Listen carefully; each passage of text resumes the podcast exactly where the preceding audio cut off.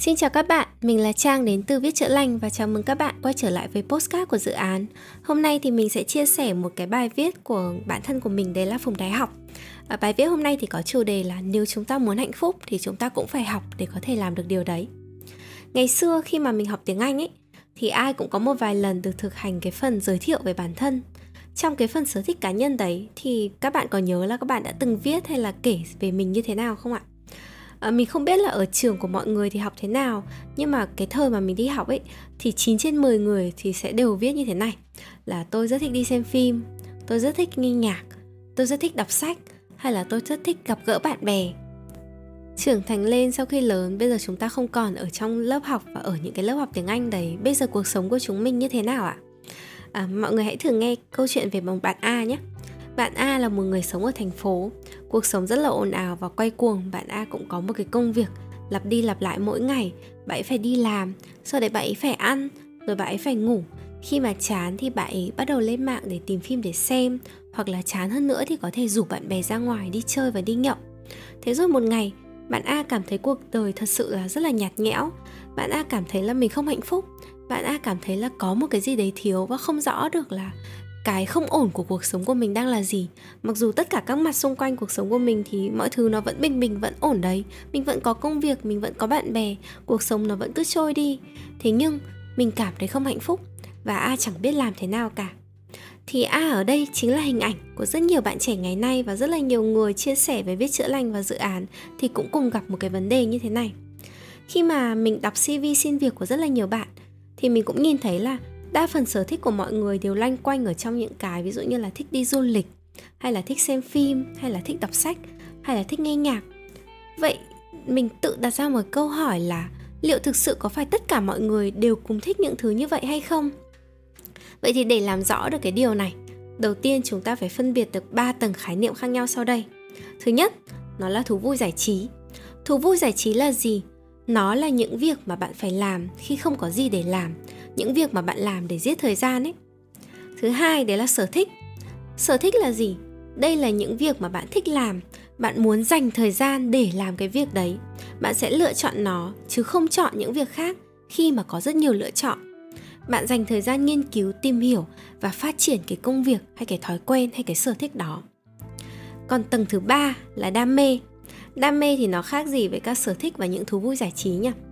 Đam mê là một khái niệm được rất là nhiều người cố gắng để định nghĩa nhưng mà cũng không dễ để chúng ta có thể nói được là đây là đam mê của cuộc đời mình hay để chúng ta có thể tìm được một cái đam mê một cái đích đến của cuộc sống.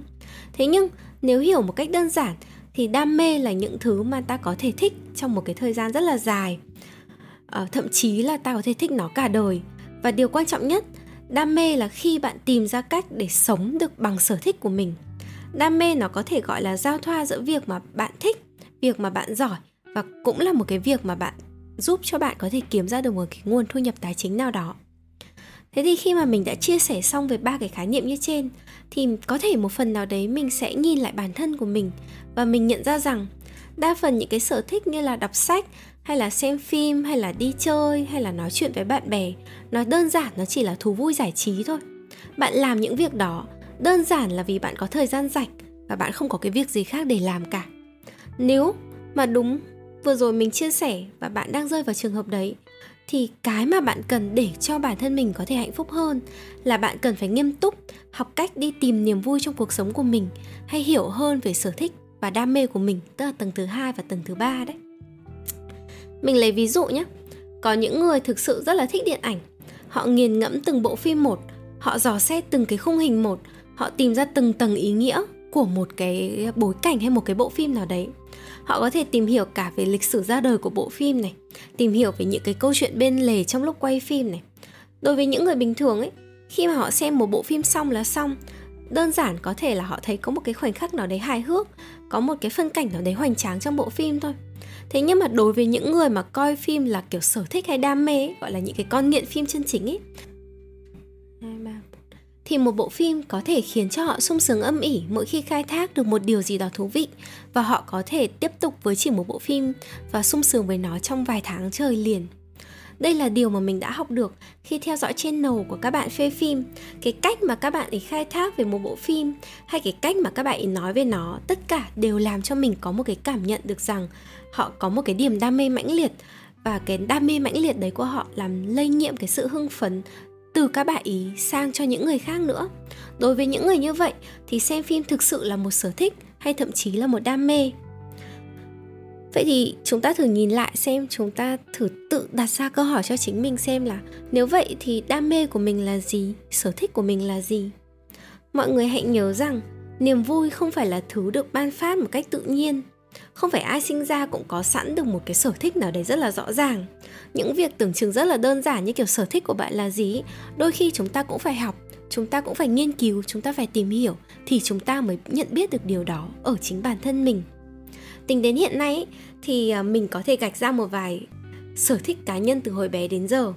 Mọi người hãy nhớ phần này là phần chia sẻ của anh học nhé chứ không phải là sở thích của mình. Mình có thể chia sẻ cho mọi người sở thích của mình sau đấy thế nhưng với anh học thì sở thích của anh ấy là anh ấy sẽ thích uh, street magic tức là nghệ thuật đường phố.